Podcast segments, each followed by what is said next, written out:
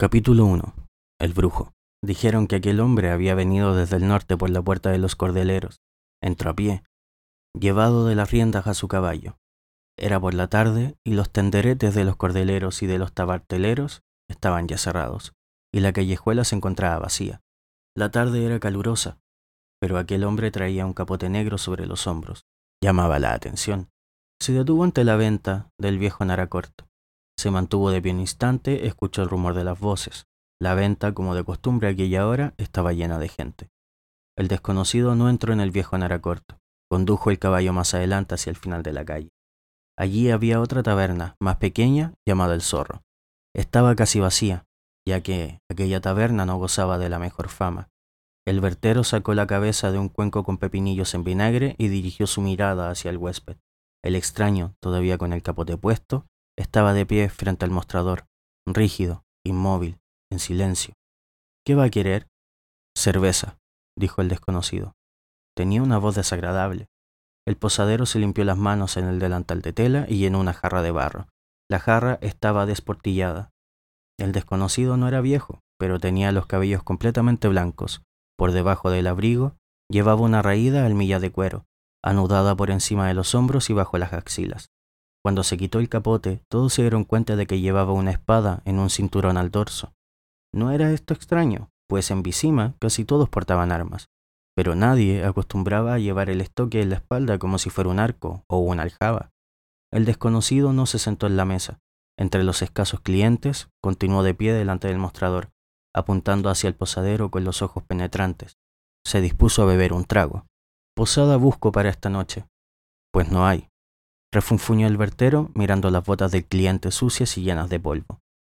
Pregunta acaso en el viejo Naracorto. Yo preferiría aquí, pues aquí no hay. El vertero reconoció al final el acento del desconocido. Era de Ribia. Te pagaré bien, dijo el extraño muy bajito, como inseguro.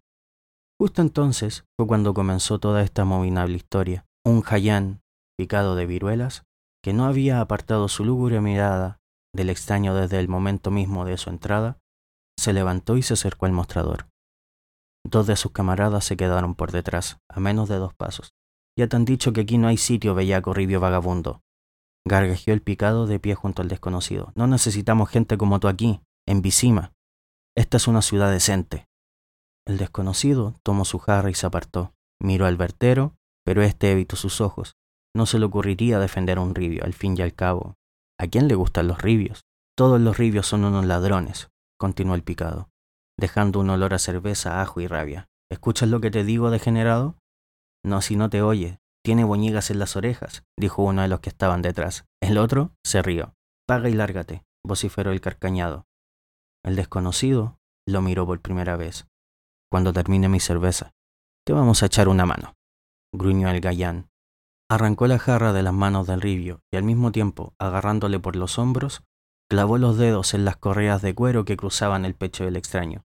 Uno de los de atrás preparó el puño para golpearle. El extraño se revolvió en su sitio, haciendo perder el equilibrio al picado. La espada silbó en el aire y brilló un momento a la luz de las lamparillas. Hubo una agitación, gritos. Uno de los otros parroquianos se precipitó hacia la puerta. Una silla cayó con un crujido, la losa de barro se desparramó por el suelo con un chasquido sordo. El ventero, con los labios temblando, miró a la destrozada cara del picado, cuyos dedos aferrados al borde del mostrador se iban desprendiendo, desapareciendo de la vista como si se hundieran en el agua. Los otros dos estaban tendidos en el suelo, uno inmóvil y el otro retorciéndose de dolor y agitándose en un charco oscuro que crecía rápidamente. En el ambiente vibró, hiriendo los oídos, un agudo e histérico grito de mujer. El ventero, asustado, tomó aliento y comenzó a vomitar. El desconocido retrocedió hasta la pared. Encogido, tenso, alerta, sujetaba la espada con las dos manos, agitando la punta en el aire. Nadie se movía. El miedo, como un viento helado, cubría las caras, soldaba los miembros, cegaba las gargantas. Un piquete de la ronda compuesto por tres guardias entró en la venta con estruendo. Debía de haber estado cerca. Para el servicio llevaban porras envueltas en tiras de cuero, pero al ver los cuerpos echaron mano con rapidez a los estoques. El ribio pegó la espalda contra la pared y con la mano izquierda sacó un estilete de la bota. Tira eso, vociferó uno de los guardias con la voz temblorosa. Tíralo, canalla. Te vienes con nosotros. Otro guardia dio una patada a la mesa que le impedía acercarse al ribio por detrás. Vea por refuerzos 3K, gritó el tercero, que estaba más cerca de la puerta. No hace falta, dijo el extraño bajando la espada. Iré por mi propio pie. Claro que vienes, hijo de perra, pero encadenado, le increpó el que estaba temblando. Arroja la espada o te rompo la crisma. El ribio se enderezó con rapidez, colocó la hoja debajo de la axila izquierda y con la mano derecha elevada hacia arriba, en dirección de los guardias, marcó en el aire un rápido y complicado signo.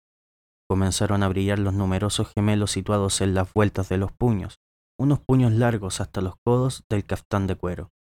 Los guardias se retiraron, protegiéndose los rostros con los antebrazos. Uno de los parroquianos dio un salto.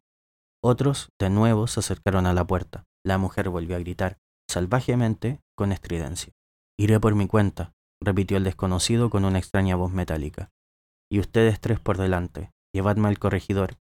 Desconozco el camino. Sí, señor. Barbotó el guardia, dejando caer la cabeza. Se movió hacia la puerta, inseguro. Los dos restantes salieron detrás de él, apresurados. El extraño siguió sus pasos, guardando la espada en su vaina y el estilete en la bota.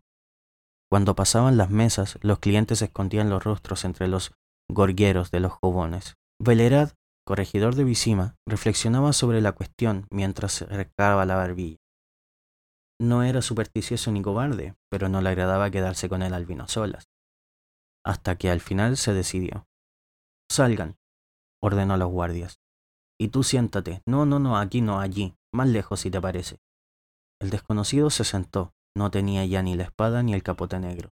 Escucho, dijo Velerad, jugueteando con una pesada masa que estaba sobre la mesa. Soy Velerad, corregidor de Visima. ¿Qué quieres decirme, señor bandido, antes de que te mande a la mazmorra? Tres muertos, intento de lanzar un hechizo. No está mal. Nada mal. Tales crímenes se castigan aquí en Visima con empalamiento, pero como soy una persona justa, te escucharé antes. Así que habla. El ribio se desabrochó la almilla. Sacó de abajo de ella un pergamino de blanca piel de cabrita. Clavan esto en las tabernas y en los cruces de camino, dijo con voz queda. ¿Es verdad lo que pone aquí? Así es, murmuró Velerad, contemplando las runas escritas en la piel. Así que es eso. que no me haya dado cuenta de ello enseguida. Así es la verdad de las verdades. Está firmado por Foltest, rey de Temeria, Pontar y Mahakam, lo que quiere decir que es cierto. Pero las proclamas son proclamas, y la ley es la ley, y en Visima yo soy quien guarda de la ley y del orden. No consiento que se mata a nadie, ¿entiendes? El ribio sintió con la cabeza, en señal de que entendía. Velerad resopló rabiosamente. Ah, ¿tienes tu divisa de brujo? El desconocido rebuscó de nuevo dentro del caftán, Extrajo un medallón redondo en una cadena de plata. El medallón tenía el grabado de una cabeza de lobo mostrando las fauces abiertas. ¿Tienes nombre? Da igual el que sea. No te pregunto por curiosidad, solo para hacer la conversación más fácil. Me llamo Geralt. Sea pues, Geralt. ¿De Rivia? Como concluyo por tu acento. De Rivia. Bien. ¿Sabes, Geralt? Tómatelo con calma. Belerat señaló la proclama con la mano abierta. Es un asunto serio. Ya lo han intentado muchos. Así que esto, hermano, no es lo mismo que robarle el pescuezo a un par de bravucones. Lo sé. Es mi oficio, corregidor. Está escrito, recompensa de tres mil ducados. Tres mil. Belerad hizo una mueca. Y la princesa como esposa, aunque nuestro amado Foltest no lo haya añadido. No estoy interesado en la princesa, dijo tranquilo Geralt. Estaba sentado, inmóvil, con las manos sobre las rodillas. Está escrito tres mil. Ay, qué tiempo, señor refunfuñó el corregidor. Qué asquerosos tiempos. Hace solo veinte años. ¿A quién se le iba a ocurrir, ni siquiera borracho, que pudiera haber tales profesiones? Brujos, transmutantes, cazadores de basiliscos, asesinos ambulantes de dragones y utopes. Geralt, ¿en tu gremio se os permite beber? Por supuesto. Veredad dio una palmada. ¡Cerveza! gritó. ¿Y tú, Geralt? Siéntate donde quieras. Siéntate aquí, más cerca. ¿Qué más da? La cerveza estaba fría y espumosa. Vivimos tiempos asquerosos, monologaba Belerat mientras daba sorbos de la jarra. Pululan por ahí todo tipo de porquerías. En Mahakam, en las montañas, hormiguean los bobolacos. Antes en los bosques aullaban los lobos, y ahora, sin ir más lejos, hay espectros. Borovikis de esos. lobisomes y no sé, otras basuras. En las aldeas, las náyades y las plañideras roban niños. Ya llevan cientos al menos. Monstruos de los que nadie había oído hace tiempo. Se le ponen a uno los pelos de punta si lo piensa. Y encima, esto para acabar de rematarlo. Empujó el rollo de pergamino por encima de la mesa. No es de extrañar, Gerald, que haya tanta demanda de vuestros servicios. Esto es una proclama real, corregidor. Gerald levantó la cabeza. ¿Conoce más detalles? Belerat se echó hacia atrás en la silla, puso la mano sobre su barriga. ¿Detalles dices? Sí, los conozco. No de primera mano, pero de fuentes bien informadas. De eso se trata, corregidor. Eres obstinado. Bueno, como quieras, escucha. Veredad dio un trago de cerveza. Bajó la voz. Nuestro amado Foltest, cuando aún era príncipe, en el reinado del viejo Medel, su padre nos enseñó de lo que era capaz. Y era capaz de mucho. Contábamos con que se le pasaría con la edad. Y, bueno, hete aquí, que poco antes de su coronación, justo poco después de la muerte del viejo rey, Foltest se superó a sí mismo. Todos nos quedamos boquiabiertos. En pocas palabras, le hizo un hijo a su propia hermana, Ada. Ada era más joven que él. Siempre estaban juntos, pero nadie se lo podía imaginar. Bueno, a lo mejor la reina. Rápidamente nos damos cuenta de, y aquí Ada, con una tripa así, y Fuertes comienza a hablar de boda. De boda con la hermana. ¿Te das cuenta, Gerald? La situación se volvió crítica de la mierda, porque justo entonces en Visimir, de Novigrado, se le ocurrió querer casar a Dalka con Foltest y envió un embajador. Y entonces tuvimos que agarrar al rey de las manos y de los pies porque quería insultar y golpear a los mensajeros. Lo conseguimos, y menos mal, porque si Visimir se hubiera enfadado nos habría sacado los hígados. Después, no sin la ayuda de Ada, que tenía influencia sobre su hermano, conseguimos quitarle de la cabeza la rapaz idea de una boda inmediata. Bueno, y luego Ada como ya te imaginarás, dio a luz a la fecha prevista. ¿Y cómo? Ahora estate atento porque la cosa empieza. A aquello que nació no lo vio mucha gente, pero una comadrona se tiró por la ventana de la torre y se mató. Y la otra perdió la cabeza y hasta el día de hoy sigue igual de loca. Por ello juzgo que el bastardo no debió de ser especialmente encantador, aunque era una niña. De todas formas, murió enseguida, Nadie, en cualquier caso, se había dado mucha prisa en anudarle el cordón umbilical. Ada, por suerte, no sobrevivió al parto. Y luego, hermano mío, Foltes cometió de nuevo otra estupidez.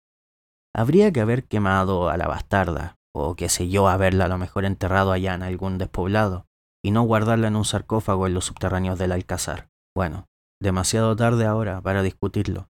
Gerald levantó la cabeza. En cualquier caso, habría que haber llamado a algún sabio encantador. ¿Te refieres a esos engañabobos con estrellitas en las capuchas? pues claro, acudieron a docenas, pero después, cuando apareció lo que está dentro del sarcófago y lo que se arrastra fuera de él por las noches, y no te equivoques, no empezó a salir desde el principio, claro que no. Después del entierro tuvimos unos siete años de tranquilidad más o menos, hasta que una noche, con la luna llena, algazara en el palacio, griteríos, jaleo, una mierda. ¿Para qué hablar más? Sabes de lo que se trata. Has leído la proclama también. La cría se había desarrollado en su tumba, y bastante además, y los dientes le crecían a ojos vista.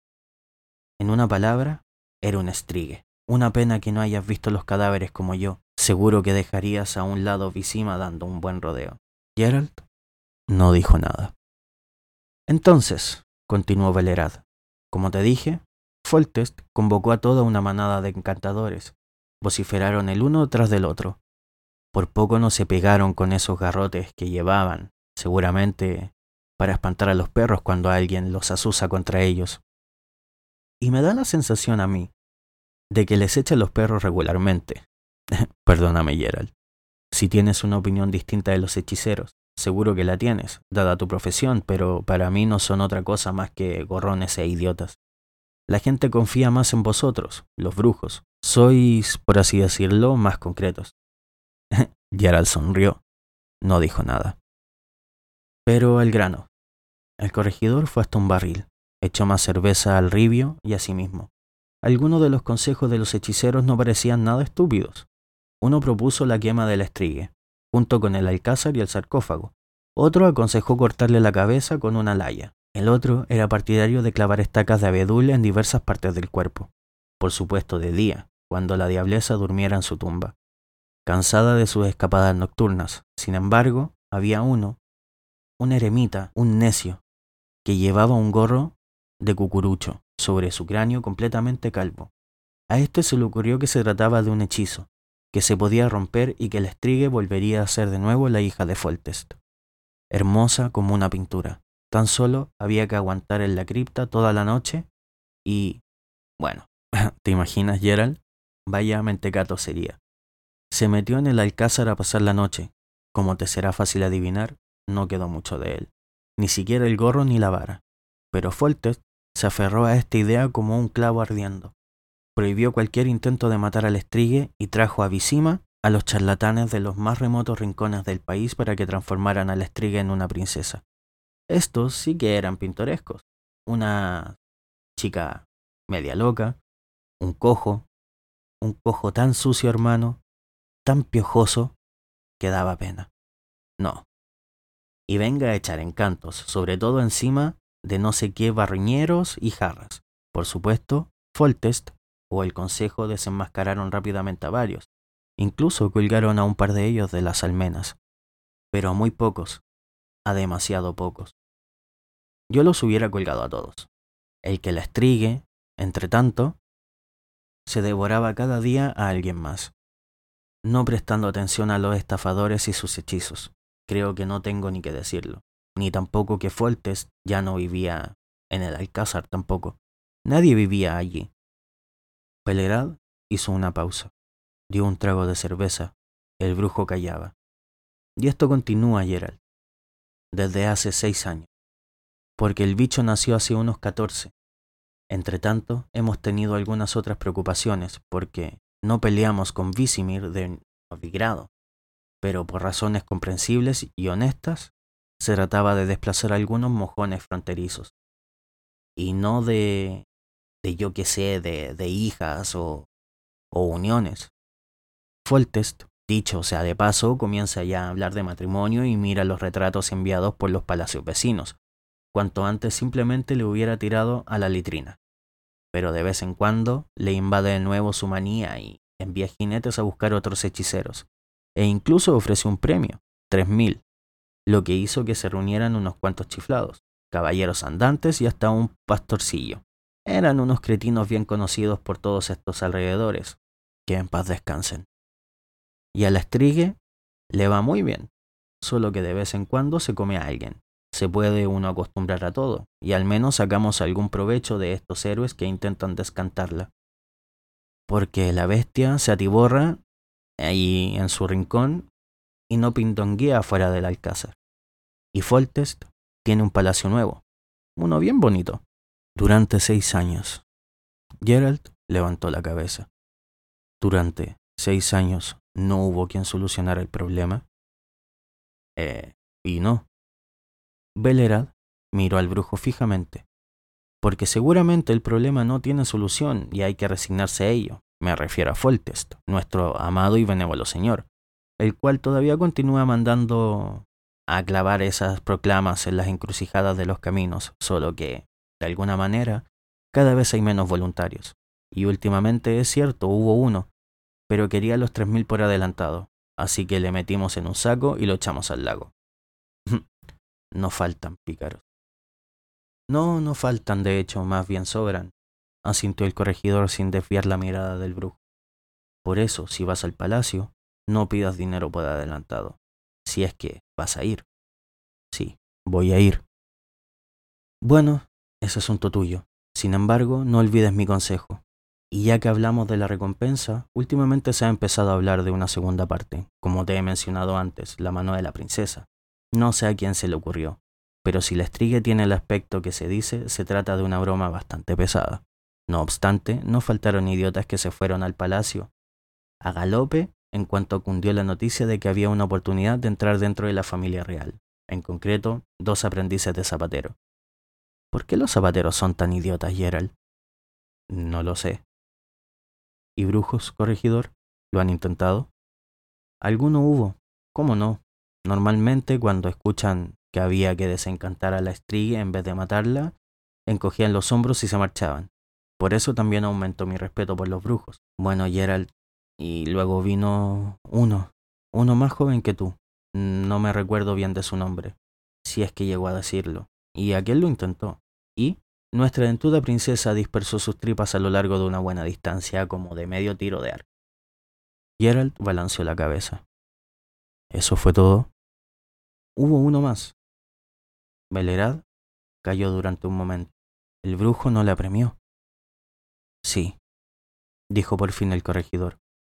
Hubo uno más, al principio, cuando Foltest lo amenazó con la horca si mataba o hería al estrige. Se rió y comenzó a hacer las maletas, pero luego... Belerad de nuevo bajó la voz casi hasta convertirla en un susurro, mientras se inclinaba sobre la mesa. Luego se puso manos a la obra, ¿sabes, Gerald? Hay aquí en Visima un par de personas razonables, incluso en puestos elevados, a los cuales todo este asunto les repugna. Hay rumores de que estas personas convencieron al brujo en secreto de que no se entretuviera con ninguna ceremonia ni ningún sortilegio. Matara al estrigue y le dijera al rey que el hechizo no había funcionado, que la niña se había caído por las escaleras, en fin, que había tenido lugar un accidente de trabajo. El rey, por supuesto, se enfurecería, pero todo vendría a dar en que no pagaría ni un ducado de recompensa. El pícaro del brujo dijo que si era sin cobrar, que fuéramos nosotros mismos a matar al estrige. bueno, ¿y qué se, qué se podía hacer, no? Nos enfadamos, regateamos un poco, pero no salió nada de todo esto. Gerald levantó las cejas. Nada, digo, afirmó Velerad. El brujo no quiso ir enseguida la primera noche. Anduvo un poco, echó un vistazo, deambuló por los alrededores, hasta que por fin dice que vio a la estrige seguramente en acción, porque la bestia no se arrastra de su cripta solo por estirar las piernas. La vio, digo, y aquella misma noche se largó, sin despedirse. Geralt levantó el labio superior en un gesto con toda probabilidad quería ser una sonrisa. Estas personas tan razonables, habló, seguramente tienen todavía el dinero. Los brujos no cobran por adelantado. Claro, dijo Velerad, por supuesto que lo tienen. Los rumores no dicen cuánto es. Belerat mostró los dientes. Unos dicen que 800 y era el negó con la cabeza. Otros, murmuró el corregidor. Hablan de mil. No es mucho. Si tenemos en cuenta que los rumores todo lo exageran, al fin y al cabo el rey da tres mil. No olvides a la prometida, se mofó Belerat. Pero, ¿de qué hablamos? Está claro que no conseguirás los tres mil. ¿Por qué está claro? Velerad dio un puñetazo sobre la mesa. Geralt, no te cargues la imagen que tengo de los brujos. Esta historia ya dura seis años y pico. La estrella acaba con medio centenar de personas al año, ahora algo menos porque todos se mantienen alejados del alcázar. No, hermano, yo creo en los hechizos. He visto más de uno y creo hasta cierto punto, por supuesto, en las capacidades de magos y brujos. Pero ese descantamiento es una tontería ideada por un viejo gobioso y lleno de mocos que se volvió tonto perdido de tanto comer comida de eremita. Una tontería en la que no cree nadie, exceptuando a Foltest. No, Gerald. Ada dio a luz un estrige porque se acostó con su propio hermano. Esta es la verdad. Y ningún sortilegio puede hacer nada. La estrige devora personas como todas las estriges. Y hay que matarla. Simple y llanamente.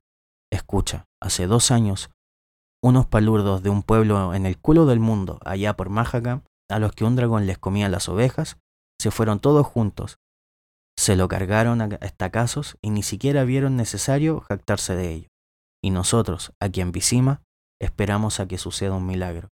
Echamos el cerrojo a las puertas cada luna llena y atamos a los criminales a un palo delante del alcázar, contando con que la bestia se los coma y vuelva a su tumba. Bueno, no es un mal método, sonrió el brujo. ¿Se ha reducido la criminalidad? No, ni pizca. ¿Cómo voy al palacio? Ah, al nuevo. Te acompañaré personalmente. ¿Qué pasa con el presupuesto por las personas razonables? Corregidor, dijo Gerald. ¿Por qué apresurarse? ¿Acaso puede ocurrir de verdad un accidente de trabajo independientemente de mis intenciones? Entonces las personas razonables deberían pensar en cómo salvarme de la cólera del rey y también preparar esos mil quinientos ducados de los que hablan los rumores. Eran mil. No, señor Belerat, contestó el brujo con firmeza. Aquel a quien le disteis mil huyó ante la vista del estrige, ni siquiera regateó. Esto quiere decir que el riesgo es mayor que mil, y ya veremos si no es mayor que mil quinientos. Por supuesto, si es mayor, yo me iré. Belerat se rascó la cabeza. Gerald, ¿mil doscientos? No, corregidor. No es un trabajo fácil. El rey da tres, y debo deciros que a veces desencantar es más fácil que matar. Al fin y al cabo, Cualquiera de mis antecesores hubiera matado al estrige si hubiera sido tan fácil. ¿Pensáis que se dejaron devorar solo porque tenían miedo del rey? Vale, hermano. Belerad afirmó tristemente con la cabeza. Trato hecho. Pero delante del rey ni pío sobre posibles accidentes de trabajo. Te lo aconsejo de corazón. Voltest era delgado. Tenía un rostro hermoso, demasiado hermoso.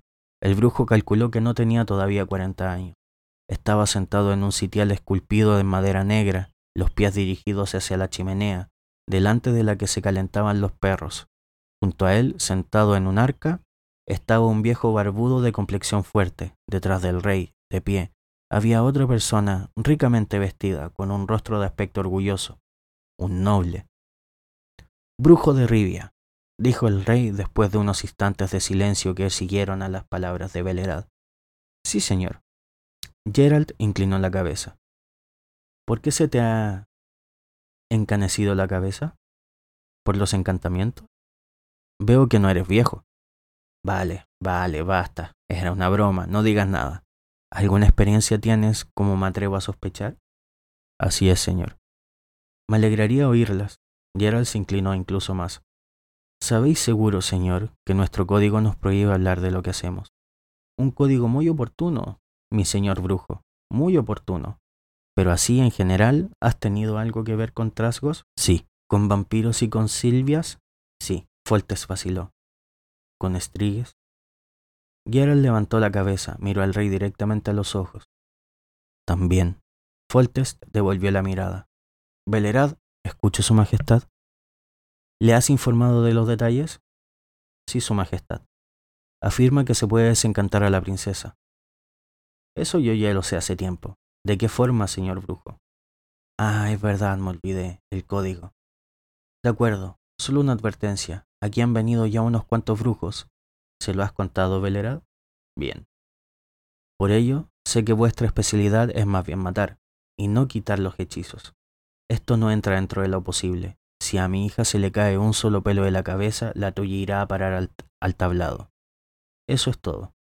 Ostrid y vos Don Segelin, quedaos. Darle toda la información que desee. Los brujos siempre preguntan mucho. Darle de comer y que duerma en el palacio. Que no vagabundee por las tabernas. El rey se levantó, silbó a los perros y se dirigió hacia la salida, dispersando la paja que cubría el suelo de la habitación. Al llegar a la puerta se volvió. Si lo logras, mi señor brujo, la recompensa será tuya. Puede que añada algo más, si lo haces bien. Por supuesto, los cuentos de populacho que se refieren a la mano de la princesa no contienen ni una sola palabra de verdad. No pensarás que doy a mi hija el primero que llega. No, señor, no lo creo. Bien, esto demuestra que eres inteligente. Fuertes salió, cerrando la puerta detrás de sí. Belerat y el noble, que hasta entonces estaban de pie, se sentaron inmediatamente en la mesa. El corregidor se terminó la jarra que el rey había dejado a medias la contempló, lanzó una maldición. Ostrid, que había ocupado el lugar de Foltest, miró al brujo con el ceño fruncido, acariciando con los dedos los esculpidos brazos del sillón. Segelin, el barbudo, hizo una señal a Geralt. Siéntese, señor brujo, siéntese. Ahora nos traerán la cena. ¿Sobre qué le gustaría hablar? Creo que el corregidor Velerat ya se lo habrá dicho todo, ¿no? Lo conozco y sé que antes habrá contado demasiado y a lo mejor que demasiado poco. Solo unas pocas preguntas. Pregunte pues. El corregidor dijo que, cuando apareció el estrige, el rey mandó a llamar a muchos sabios, Así fue, pero no digáis estrige, decid la princesa. Fácilmente cometeréis este error ante el rey y os podría suceder alguna desgracia. ¿Había alguien conocido entre los sabios? ¿Alguien famoso? Los hubo tanto entonces como después, no recuerdo los nombres. ¿Y tú, Astrid? No recuerdo, dijo el noble. Pero sé que algunos gozaban de fama y reconocimiento, sé que habló mucho de ellos. ¿Estaban de acuerdo en que se podía deshacer el hechizo? Se mostraron bien lejos de cualquier acuerdo, sonrió Segelin. En cada detalle, pero hubo quien afirmó eso también. Se trataba de algo sencillo que incluso no precisaba de habilidades mágicas, y, por lo que entendí, bastaba con que alguien pasara la noche desde la puesta del sol hasta, hasta el tercer gallo en el subterráneo, junto al sarcófago, claramente. Mmm, de verdad muy sencillo, reselló Velerat. Me gustaría que me describieras eh, a la princesa. Velerat se levantó de la silla. La princesa parece un estrige, gritó. La más estrige de las estriges de las que jamás hayas oído. Su Alteza, la infanta, maldita bastarda, mide cuatro codos de altura. Recuerda eh, a un barril de cerveza. Tiene un morro de oreja a oreja lleno de dientes como estiletes, los ojos colorados y las greñas bermejas, las garras afiladas como las de un lince, le cuelgan hasta la misma tierra. No te extrañas de que todavía no hayamos empezado a mandar sus miniaturas a los palacios de nuestros amigos. La princesa, así se la trague de la tierra, tiene ya catorce años. Es hora de pensar en darla en matrimonio a algún príncipe. Tranquilízate, corregidor. Ostrid frunció el ceño, mirando hacia la puerta. Sigelin se sonrió ligeramente. La descripción, aunque tan plena de imágenes, es bastante exacta, y justo esto es lo que quería el brujo, ¿no es cierto? Belgrado olvidó añadir que la princesa se mueve con una velocidad increíble y que es mucho más fuerte de lo que se puede suponer por su complexión y estatura. Y que tiene 14 años es un hecho, si sirve para algo. Sirve, dijo el brujo. ¿Ataca solo durante el plenilunio? Sí, respondió Segelín. Si ataca fuera del alcázar viejo, en el alcázar independientemente de las fases de la luna, siempre moría gente, pero solo sale durante el plenilunio. Y no todos tampoco. ¿Ha habido siquiera un solo ataque a la luz del día? No, de día no. ¿Devora siempre a sus víctimas? Velerad escupió con energía sobre la paja. ¿Qué nos van a traer la cena, Gerald? Devora, mordisquea, lo deja. Depende del humor que tenga, digo yo. A uno solo le mordió la cabeza, a un par los destripó, a otros los dejó limpios, hasta el hueso podría decirse. Su puta madre. Ten cuidado, Velerad, increpó Di lo que quieras del estrige, pero no insultes a Ada delante de mí, solo porque no te atreves delante del rey. ¿Hubo alguien que sobreviviera a uno de los ataques? preguntó el brujo sin prestar atención al estallido del noble. Segelín y Ostrid se miraron el uno al otro. Sí, dijo el barbudo. Al principio, hace seis años, se le echó encima a dos soldados que estaban de guardia en la cripta. Uno pudo escapar. ¿Y luego? intercaló Velerad. El molinero al que atacó cerca de la ciudad. ¿Se acuerdan? Al día siguiente por la noche trajeron al molinero a la habitación del cuerpo de guardia en la que habían alojado al brujo. Lo trajo un soldado vestido con un abrigo con capucha. La conversación no arrojó ningún resultado. El molinero estaba asustado, balbuceaba, tartamudeaba. Más información le dieron al brujo sus cicatrices. La distancia entre la mandíbula de la estrige era impresionante y, por supuesto, tenía los dientes punzantes, incluyendo unos larguísimos colmillos superiores cuatro, dos en cada lado. Las uñas estaban seguramente más afiladas que las de los linces, aunque menos torcidas. Solo por ello el molinero había logrado arrancárselas. Terminada la inspección, Gerald los despidió con un gesto. El soldado empujó el molinero al otro lado de la puerta y se quitó la capucha. Era Foltest en persona. Sigue sentado. No te levantes, dijo el rey. Esto no es una visita oficial. ¿Satisfecho de la entrevista? He oído que estuviste en el alcázar esta mañana. Así es, mi señor. ¿Cuándo te pondrás manos a la obra? Faltan cuatro días para el plenilunio. Después, ¿quieres verla antes? no hay necesidad de ello, pero una princesa saciada sería menos activa. Estrige, maestro, estrige. No perdamos el tiempo con diplomacias, después se convertirá en princesa. De hecho, sobre ello quería hablar contigo. Contéstame extraoficialmente, claro y sencillo. ¿Lo será o no lo será? Pero no te escondas detrás de yo no sé qué códigos.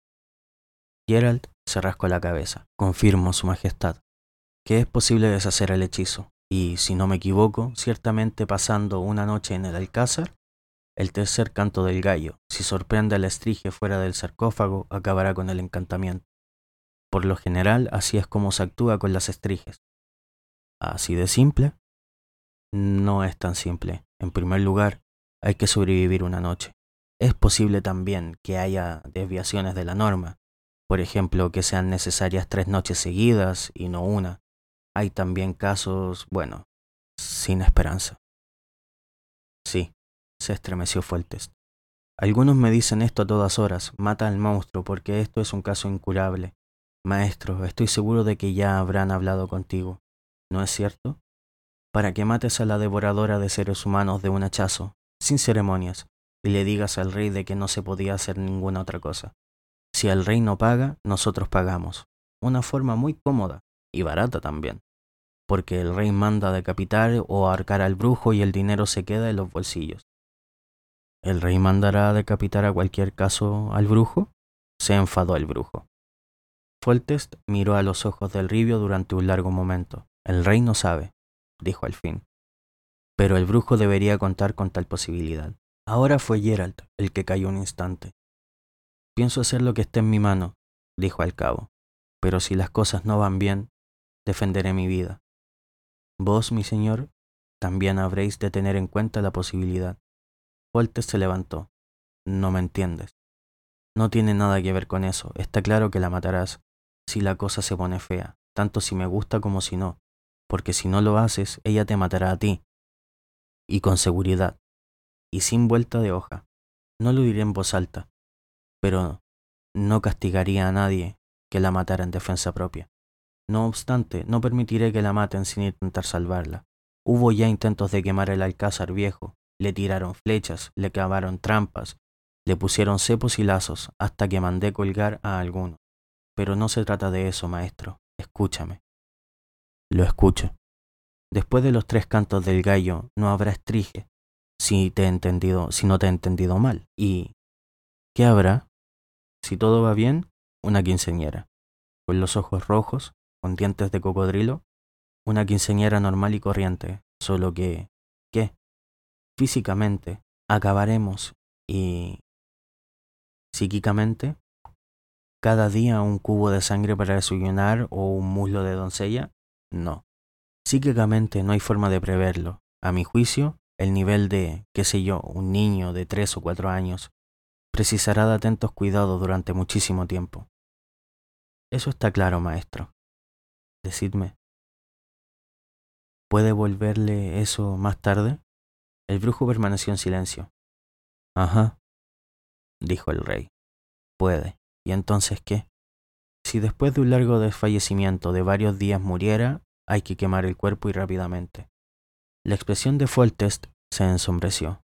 No pienso, sin embargo, añadió Gerald, que se llegue a eso. Para mayor seguridad, os daré algunos consejos, señor, que harán disminuir el riesgo. ¿Ahora? No es demasiado pronto, maestro. Y sí, ahora. Le cortó el ribio. Pueden suceder muchas cosas, rey. Pueden suceder que por la mañana halléis en la cripta a la princesa desencantada y mi cuerpo tendido. ¿Es posible? Pese a mi permiso de que puedas defenderte? ¿Permiso con que cualquier caso ni siquiera te era necesario? Este es un asunto serio, rey. El riesgo es muy grande. Por eso, escúcheme. La princesa debe llevar siempre el cuello un zafiro. Mejor, un inclus. Es una cadena de plata, siempre, de día y de noche. ¿Qué es un inclus? Un zafiro con una burbuja de aire dentro. Aparte de eso, en la habitación en la que vaya a dormir hay que quemar en la chimenea, cada cierto tiempo, unos vástagos de enebro, retama y avellano. Voltest se quedó pensativo. Te agradezco el consejo, maestro. Haré uso de ellos y... Ahora escúchame con atención. Si te convences de que se trata de un caso incurable, la matas. Si deshaces el hechizo y la niña no es normal, si tuvieras siquiera la sombra de una duda de haberlo logrado completamente, la matas también.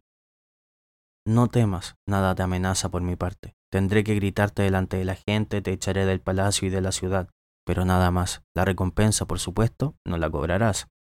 Puede que le saques algo, ya sabes a quiénes. Se mantuvieron en silencio un instante. ¿Gerald? Foltest por primera vez se dirigió al brujo por su nombre. Decidme. ¿Cuánto hay de verdad en lo que se dice de que la niña salió así y no de otra manera porque Ada era mi hermana? No mucho, la verdad. Los encantamientos hay que echarlos, ninguno se echa por sí mismo. Pero pienso que la relación con vuestra hermana fue causa de que os lanzaran el hechizo, y con tales consecuencias. Mm, eso me pensaba yo. Lo mismo dijeron algunos de los sabios, aunque no todos. Gerald, ¿de dónde salen estas cosas? ¿Encantamientos? ¿Magia? No lo sé, rey. Los sabios se ocupan de investigar las causas de estos hechos. A nosotros, los brujos, nos basta saber con una voluntad concreta qué puede producir tales efectos y saber cómo combatirlo. Matar, casi siempre. Al fin y al cabo, por eso nos pagan. Poca gente pide que deshagamos un hechizo. Normalmente quieren que la protejan de las amenazas sin más, y si el monstruo tiene a alguien sobre su conciencia, a ellos se añaden motivo de venganza. El rey se alzó, dio algunos pasos por la habitación, se detuvo ante la espada del brujo que colgaba de la pared. ¿Con esto? preguntó sin mirar a Gerald. No, esta es para seres humanos. Mm, si me lo han contado. ¿Sabes qué, Gerald? Voy a ir contigo a la cripta. No, de eso está descartado. Walter se volvió a los ojos brillantes. ¿Sabes, hechicero, que yo no la he visto, ni cuando nació, ni después? Tenía miedo. Puede que no la vea nunca, ¿no es cierto? Tengo derecho al menos a ver cómo la matas. Repito, está descartado. Es una muerte segura también lo es para mí. Si se me debilita la atención, la voluntad, no mi rey. Folter se volvió, se fue hacia la puerta. A Geralt durante un momento le pareció que se iría sin decir una palabra, sin un gesto de despedida, pero el rey se detuvo. Le miró. ¿Despiertas confianza? dijo. Pese a que sé que eres una buena pieza, me han contado lo que pasó en la venta. Estoy seguro de que mataste a aquellos rufianes únicamente para darte nombre, para asustar a la gente, a mí. Estoy seguro de que podrías haberles derrotado sin matarlos. Tengo miedo de que nunca llegue a saber si estás dispuesto a salvar a mi hija o a asesinarla sin más. Pero accedo a esto. Tengo que acceder. ¿Sabes por qué? Geralt no contestó. Porque pienso, dijo el rey. Pienso que ella sufre, ¿No es cierto? El brujo clavó sus penetrantes ojos en el rey. No asintió, no movió la cabeza, no efectuó el más mínimo gesto, pero Foltest lo vio, supo la respuesta. Geralt miró por la ventana del alcázar por última vez. Anochecía muy deprisa. En la orilla del lago destellaban vagamente las luces de Visima. Al lado del alcázar había un descampado, un cinturón de tierra de nadie, con el que la ciudad, a lo largo de seis años, se había ido distanciando del foco de peligro. No quedaba allí nada sino algunas ruinas, vigas podridas y restos de alamenas desportilladas, que, por lo visto, no merecía la pena desmontar y llevarse. El propio rey había trasladado su residencia lo más lejos posible, al otro confín de la villa. La cúpula abombada del nuevo palacio se recortaba a lo lejos sobre el fondo del cielo granate. El brujo volvió a la mesa polvorienta delante de la que, en una de las habitaciones vacías y saqueadas, se estaba preparando, sin prisas, tranquilo, cuidadosamente. Sabía que tenía mucho tiempo, Lestrige no saldría de la cripta hasta la medianoche. Encima de la mesa tenía una pequeña arqueta cerrada con un candado. La abrió. En su interior había unos frasquitos de vidrio negro, muy apretados entre tabiques rellenos de hierba seca. El brujo tomó tres de ellos. Alzó del suelo un paquete alargado, envuelto con una gruesa piel de oveja y atado con correas de cuero. Lo desenrolló, sacó una espada con el puño labrado, en una vaina negra, cubierta con brilletes líneas de símbolos de runas. Desenvainó el filo que brilló en un limpio y espejeante relámpago. La hoja era de plata pura. Gerald susurró una fórmula. Bebió una tras otro el contenido de dos frasquitos, colocando la mano izquierda encima de la empuñadura de la espada después de cada trago. Luego, envolviéndose sólidamente en su capote negro, se sentó en el suelo. No había ninguna silla en la habitación, ni de hecho en todo el alcázar. Se sentó inmóvil, con los ojos cerrados. Su respiración al principio tranquila se volvió de pronto acelerada, desigual, quieta, y luego se detuvo por completo. La mezcla con la cual el brujo adquiría absoluto control sobre todos los órganos del cuerpo se componía principalmente de veratro, estramonio, oxiacanta y leche trasna. Otros ingredientes no poseían nombre en ninguna lengua humana, pero cualquier persona que, como Gerald, no estuvieran acostumbrada a ella desde la niñez, las sustancias resultarían en un veneno mortal. El brujo volvió la cabeza violentamente. Su oído, sensible en este momento más allá de cualquier medida, percibió el silencio con una gran facilidad al rumor de pasos en el patio cubiertos de ortigas. No podía tratarse del estrigue. Eran demasiado pronto. Gerald colocó la espada en la espalda, escondió su fardo en el hogar de una chimenea arruinada y, silencioso como un murciélago, corrió por las escaleras. En el patio había todavía suficiente claridad como para ver que el individuo que venía pudiera verle la cara al brujo. El hombre era Ostri dio un violento salto y una mueca involuntaria de miedo y asco le deformó los labios. El brujo se sonrió torvamente. Sabía qué aspecto tenía, después de beber la mezcla de veladona, aconitum y eufrasia. El rostro toma un color de creta y las pupilas ocupan todo el iris. Pero el elixir permite ver en las tinieblas más oscuras y justo esto es lo que Gerald quería. Ostrid se controló rápidamente. Pareces un cadáver, hechicero, dijo. Seguro que a causa del miedo. No temas, te traigo el indulto. El brujo no respondió. ¿No has oído lo que te he dicho, charlatán ribio? Estás salvado y eres rico. Ostrid balanceó una talega bastante grande con la mano y la echó a los pies de Gerald. Mil ducados. Tómalos, monta en tu caballo y lárgate de aquí. El ribio permanecía en silencio. No me mires con esos ojos. Ostrit alzó la voz.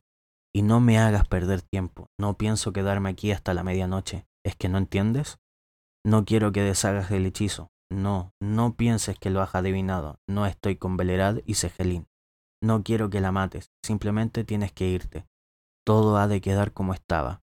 El brujo no se movió. No quería que el noble se diera cuenta de lo acelerados que eran en aquel momento sus reacciones y movimientos. Oscurecía rápidamente y el elixir era tan activo que incluso la penumbra del crepúsculo resaltaba deslumbrante para sus dilatadas pupilas. ¿Y por qué todo ha de quedar como estaba? preguntó, intentando pronunciar lentamente cada una de las palabras. Esto, Ostrid alzó la cabeza con orgullo. No debería importarte ni un pimiento. Y, si ya lo supiera, interesante. Será más fácil echar a Foltes del trono si el estrige continúa atormentando a la gente, si la locura del rey hastía hasta el límite a los nobles y al populacho, ¿verdad? Vine aquí a través de Redania, por Novigrado. Allí se habla mucho de que hay en Visima a quien ve en el rey Visimir un salvador y verdadero monarca. Pero a mí, Don Ostrid, no me importan ni la política, ni los sucesores al trono, ni las revueltas paliciagas. Yo estoy aquí para hacer un trabajo. ¿No habéis oído nunca hablar del sentido del deber y de la honestidad común y corriente? ¿De la ética profesional? No sabes con quién estás hablando, vagabundo, gritó furioso Ostrid mientras ponía la mano en el puño de la espada. Basta ya, no tengo costumbre de discutir con don Nadies. Miradlo. ¿Ética? ¿Códigos? ¿Moralidad? ¿Y quién dice esto? Un rufián que apenas llegó y comenzó a matar gente, que se inclinaba en reverencia ante Foltes y a sus espaldas trataba con veleridad como un esbirro a sueldo? ¿Y tú te atreves a alzar la cabeza, lacayo? ¿A hacer como que eres un sabio? ¿Un mago? ¿Un hechicero? Tú, brujo del diablo, vete de aquí antes de que te golpee con la espada en los morros. El brujo ni siquiera palpitó. Se mantuvo de pie con tranquilidad. Mejor que os vayáis, vos, don Ostrid, dijo. Está oscureciendo. Ostrid retrocedió un paso, sacó rápidamente la espada. Tú te lo has querido, hechicero. Te mataré. No te ayudarán por nada tus artes. Llevo conmigo un caparazón de tortuga. Gerald se sonrió. La opinión sobre el poder del caparazón de tortuga era tan falsa como extendida. Pero el brujo no pensaba gastar fuerzas en sortilegios, y mucho menos arriesgar la hoja de plata en el choque con el filo de host. Maniobró por debajo de los molinetes de la espada y golpeó al noble en la sien con el canto del puño y los gemelos de plata de sus mangas. Ostrid recobró pronto el conocimiento, giró los ojos alrededor en la más completa oscuridad. Percibió que estaba atado, no vio a Gerald, que estaba junto a él, pero se dio cuenta de dónde estaba y lanzó un aullido prolongado. Terrible. Calla, dijo el brujo, o la traerás antes de tiempo. Maldito asesino, ¿dónde estás? Desátame inmediatamente, canalla. Te ahorcarán por esto, hijo de perra. Calla. Ostrid respiró con dificultad. ¿Me dejarás aquí para que me devore? ¿Atado? preguntó ya más bajo, agregando terribles invectivas en un murmullo apenas audible. No, dijo el brujo, te soltaré, pero no ahora. Maldito, dijo Ostrid. Para atraer al estrigue, así es. Ostrid cayó, cesó de forcejear, se mantuvo tendido sin moverse. Brujo, sí, es cierto que quería derribar a Foltes. No solo yo, pero solo yo quería su muerte. Quería que muriera bajo tortura, que se volviera loco, que, que se pudriera vivo. ¿Sabes por qué? Gerald continuaba en silencio. Yo, yo amaba a Ada, la hermana del rey, la amante del rey, la puta del rey. La amaba, la amaba, brujo. ¿Estás ahí? Sí estoy. Sé lo que piensas, pero no fue así. Créeme, no arrojé ningún hechizo. Solo una vez dije lleno de rabia. Solo una vez, brujo, ¿me escuchas? Te escucho. Fue su madre, la vieja reina. Seguro fue ella. No podía ver que él y Ada... No fui yo. Solo una vez, ¿sabes? Intenté persuadir a Ada. Brujo, me trastorné y dije... ¿Brujo? ¿Fui yo? ¿Yo? Eso ya no importa. Brujo, ¿falta poco para la medianoche? Poco. Suéltame antes. Dame algo más de tiempo. No. Ostrid no escuchó el chirrido de la lápida de la tumba al moverse, pero el brujo sí. Se inclinó y con el estilete cortó las ligaduras del noble. Ostrid no esperó a decir nada, se las arrancó, rengueó, estumecido y torpe, echó a correr. Sus ojos se habían acostumbrado ya a la oscuridad de tal modo que veía el camino que conducía de la sala principal a la salida. Con estruendo, se abrió en el suelo la losa que bloqueaba la entrada de la cripta.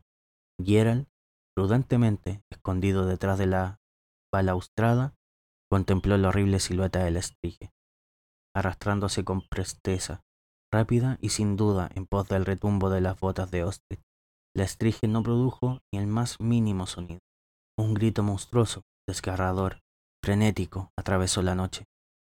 Sacudió los viejos muros y continuó alzándose y decayendo, vibrando.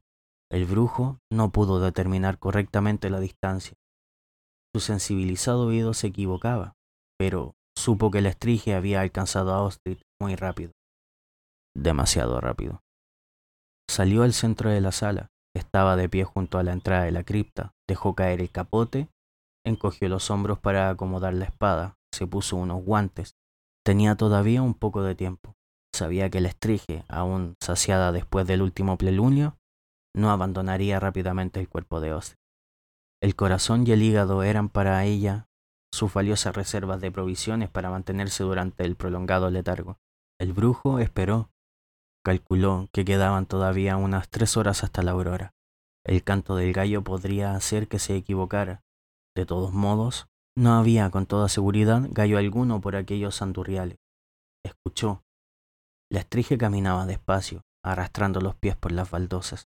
Por fin la vio. La descripción había sido correcta una cabeza grande y desproporcionada colocada sobre un cuello corto, estaba rodeada por una larga y enmarañada aureola de cabellos rojizos. Los ojos brillaban en la oscuridad como dos tizones. Se quedó de pie, inmóvil, mirando a Gerald. De pronto abrió las fauces, como si estuviera mostrando orgullosa las hileras de dientes blancos y agudos. Chasqueó la mandíbula con un crujido que recordaba un arca al cerrarse, y sin pausa alguna saltó, desde el mismo sitio, sin tomar carrerilla, apuntando al brujo con unas garras manchadas de sangre. Gerald se echó a un lado, giró en una pirueta fulgurante. La estrige lo rozó, giró también, cortó el aire con las zarpas, no perdió el equilibrio, atacó de nuevo inmediatamente, dio media vuelta, cerrando los dientes justo delante del pecho de Gerald.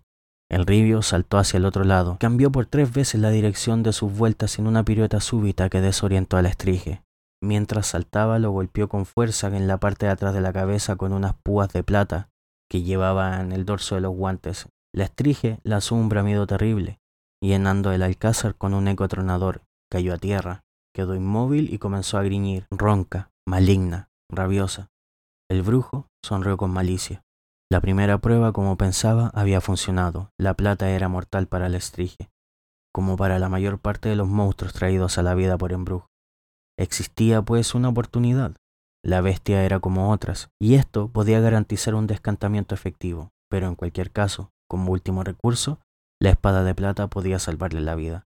La estrige no se apresuró con el siguiente ataque, esta vez se acercó despacio, mostrando los colmillos, babeando asquerosamente. Geralt se echó hacia atrás, anduvo en semicírculo, dando pasos con mucho cuidado, acelerando y determinando su movimiento, desconcentró a la estrige, la dificultó su preparación para el salto. Mientras caminaba el brujo desenrolló una cadena larga, pesada y fuerte, con un peso al final. La cadena era de plata.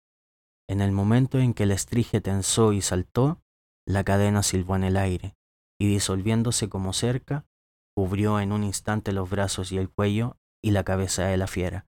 El estrige cayó en el salto, lanzando un aullido que traspasaba los oídos. Se agitó por el pavimento, bramando terriblemente, no se sabía si de rabia o del punzante dolor que le producía el odiado metal. Gerald estaba satisfecho. Matar al estrige, si lo quisiera, no supondría ahora mismo ni el más mínimo problema. Pero el brujo no echó manos a la espada, dado que, hasta el momento, nada en el comportamiento del estrige había dado motivos para sospechar que podía tratarse de un caso incurable. Gerald retrocedió hasta una distancia adecuada y, sin apartar la mirada de la forma que se resolvía por el suelo, respiró hondo y se concentró. La cadena estalló, los eslabones de plata se derrumbaron como lluvia por todos los rincones tintineando por la piedra, cegaba por la rabia, la estrige se lanzó de nuevo al ataque y Gerald esperó tranquilo y alzando la mano derecha trazó sobre el aire la señal de Ard. La estrige voló hacia atrás unos pasos, como si lo hubiera golpeado un martillo, pero se mantuvo de pie. Sacó las garras, enseñó los dientes. Sus cabellos se alzaron y revolotearon como si estuviera siendo afectada por un viento fortísimo. Con esfuerzo, rengueando, Paso a paso, lentamente y pese a todo, fue acercándose. Gerald se sintió intranquilo.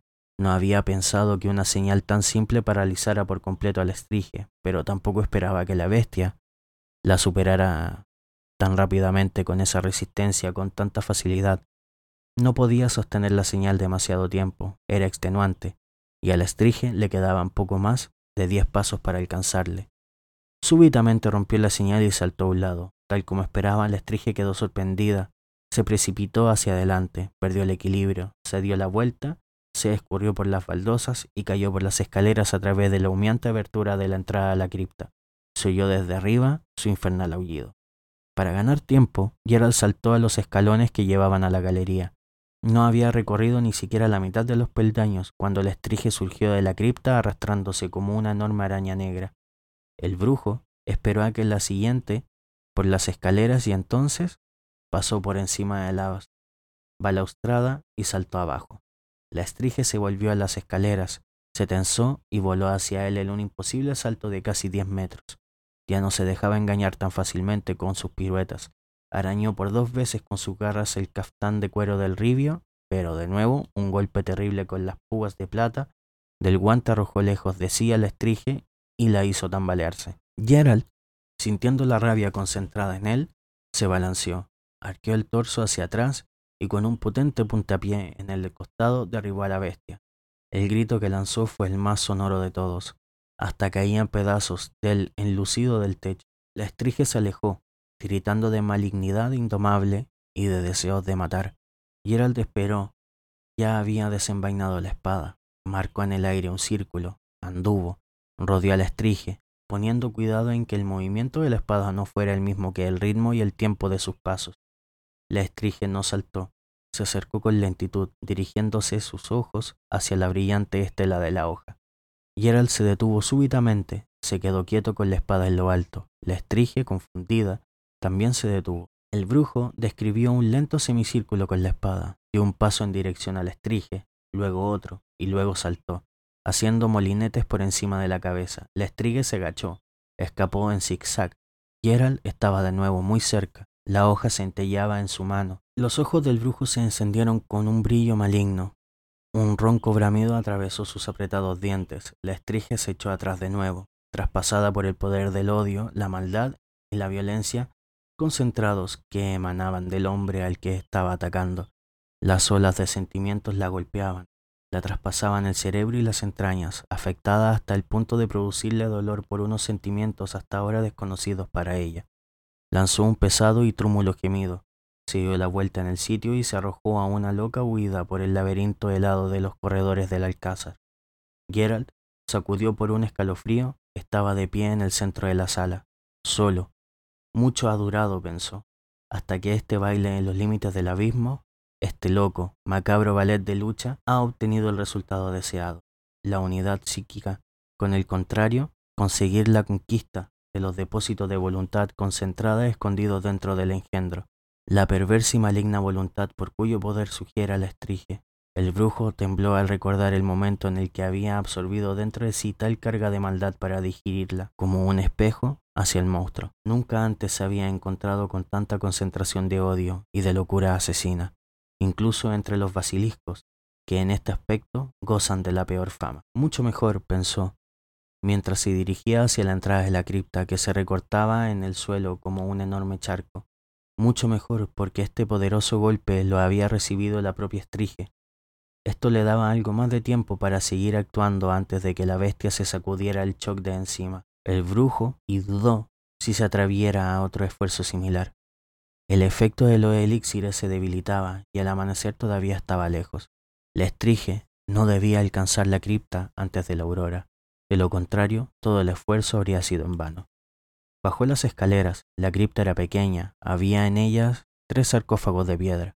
El primero contando desde la entrada tenía la losa abierta hasta la mitad, y era el extrajo del seno el tercer frasquito, Bebió rápidamente su contenido, entró en el sarcófago, se sumergió en él. Como esperaban, la sepultura era doble, para la madre y la hija. Cerró la cubierta solo cuando escuchó de nuevo el grito del estrige. Se echó boca arriba, junto a los restos momificados de Ada. Por dentro de la losa marcó la señal de Irden, puso la espada sobre su pecho y colocó un pequeño reloj de arena fosforescente. Cruzó los brazos. No escuchaba ya los bramidos del estrige que retumbaban en el alcázar. De hecho, ya no escuchaba nada, pues la digital y el Kiliodemium habían comenzado a actuar. Cuando Gerald abrió los ojos, la arena del reloj se deslizaba hacia su final, lo que quería decir que el letargo había durado más de lo planeado. Aguzó el oído y no escuchó nada. Su cabeza funcionaba ya con normalidad. Tomó la espada con la mano, movió la mano a lo largo de la tapadera del sarcófago murmurando una fórmula y después Ligeramente levantó la losa unas pulgadas. Silencio. Corrió la tapa algo más, se sentó y con la espada dispuesta asomó la cabeza fuera del sepulcro. La cripta estaba oscura, pero el brujo sabía que en el exterior ya amanecía. Enchiscó fuego y prendió el candil en miniatura. Lo elevó, produciendo en las paredes de la cripta unas sombras extrañas. Estaba vacío. Salió con dificultad del sarcófago, dolorido, entumecido, pasmado de frío. Y entonces la vio. Estaba tumbada boca arriba delante del sepulcro, desnuda, inconsciente. Era más bien fea, delgaducha, con pequeños pechos puntiagudos, sucia. Los cabellos de un rubio rojizo le llegaban casi hasta la cintura. Colocando el candil encima de la losa, se puso de rodillas, se inclinó sobre ella. Tenía los labios muy pálidos, en los pómulos una herida enorme producida por los golpes de Gerald. El brujo se quitó los guantes, soltó la espada sin ceremonias, tanteó con un dedo la mandíbula superior, tenía los dientes normales, buscó su mano, escondida entre los cabellos dispersos. Entonces, de qué pudiera encontrar el brazo, vio que tenía los ojos abiertos. Demasiado tarde. Le clavó las garras por debajo del cuello, hiriendo profundamente. La sangre le salpicó la faz, aulló, apuntando los ojos con la otra mano, él se echó sobre ella, agarrándole las dos manos por las muñecas, fijándolas al suelo, chasqueó los dientes, ahora demasiado cortos, justo delante de su cara, la golpeó en el rostro con la frente, la aplastó con vigor, no tenía ya las fuerzas de antes, se revolvía por debajo de él, aullaba, escupiendo sangre, la sangre de Gerald, que le resbalaba hasta los labios. La sangre fluía con rapidez, no quedaba tiempo. El brujo se agachó y la mordió enérgicamente en el cuello, justo por debajo de la oreja. Hundió los dientes y apretó hasta que el aullido humano se transformó en grave y desesperado grito, y por fin en un ahogado sollozo, el llanto de una muchacha de catorce años. La soltó cuando dejó de moverse. Se puso de rodillas, sacó de un bolsillo en la manga un pedazo de lienzo, se vendó el cuello. Tomó la espada que estaba tirada a su lado, la puso la hoja en el cuello a la hora inconsciente chiquilla. Se inclinó sobre sus dedos. Las uñas estaban sucias, rotas, ensangrentadas, pero normales, completamente normales. El brujo se levantó con esfuerzo. A la entrada de la cripta se derramaba el húmedo, grisáceo y viscoso color del amanecer. Se dirigió hacia los escalones, pero se detuvo. Se sentó en el empedrado. Y a través de la tela que envolvía el cuello, manaba la sangre. Caía por los brazos, chorreaba hasta las manos. Desabrochó el caftán, rasgó la camisa, la deshizo, la convirtió en trapos los envolvió alrededor del cuello, sabiendo que no tenía demasiado tiempo, que ahora mismo iba a desmayarse. Lo logró y se desmayó. En Visima, junto al lago, un gallo, erizando las plumas por la fría humedad, cantó roncamente por tercera vez. Contempló los blancos muros y las vigas del techo de la habitación del cuerpo de guardias, movió la cabeza, frunció el ceño por el dolor, gimió. Tenía el cuello un vendaje sólido, grueso y muy profesional. Estate tendido, hechicero, dijo Velerad. Estate tendido, no te muevas. Mi. mi espada. Claro, claro. Por supuesto, lo más importante es tu plateada espada de brujo. Está aquí, no temas. La espada y el cofre. ¿Y tres mil ducados? Sí, sí, no digas nada. Yo soy un viejo tonto y tú eres un brujo listo. se repite estas palabras desde hace dos días. ¿Dos? Pues sí, dos. No te trinchó mal el pescuezo, ¿eh? Se veía todo lo que tenías por dentro. Perdiste mucha sangre. Por suerte corrimos al alcázar nada más cantar el tercer pollo. En Visima no durmió nadie aquella noche. No se podía. Metisteis un ruido tremendo. ¿No te cansa mi palabrería? La princesa. La princesa, pues, como princesa, delgada y más bien tirando a tonta. Llora sin tregua y se mea en la cama, pero Foltes dice que cambiará. Pienso que no será peor. ¿No, Gerald? El brujo cerró los ojos. Vale, ya me voy. Belerat se levantó. Descansa. Gerald, antes de que me vaya, dime, ¿por qué la mordiste? ¿Eh, Gerald? El brujo dormía.